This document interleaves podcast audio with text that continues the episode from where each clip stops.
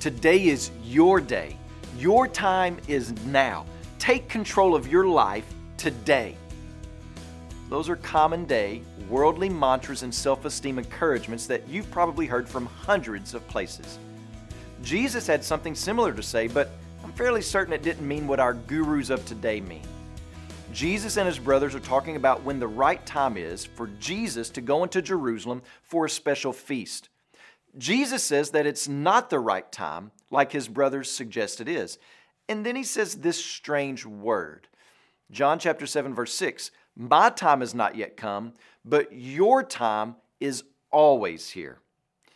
Here's what we learn the appearance and influence of Jesus' brothers in Jerusalem was of no consequence to the world because they themselves were of the world. Nothing of eternal significance hangs on their movements. The world will not hate them. They have no righteous influence, no eternally significant influence on the world because, well, they're of the world. When you're walking in the ways of the world, it doesn't really matter when you do what you do. But we love this text because of Jesus and his determination to only listen to his Father's voice.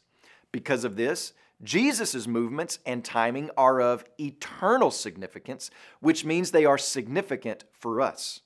And we live this out by realizing that our lives take on eternal significance when we too live according to God's mission.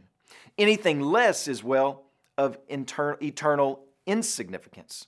So don't buy into the mantra of today is your day, your time is now, unless, of course, you're making today the day you get on board with God's plans.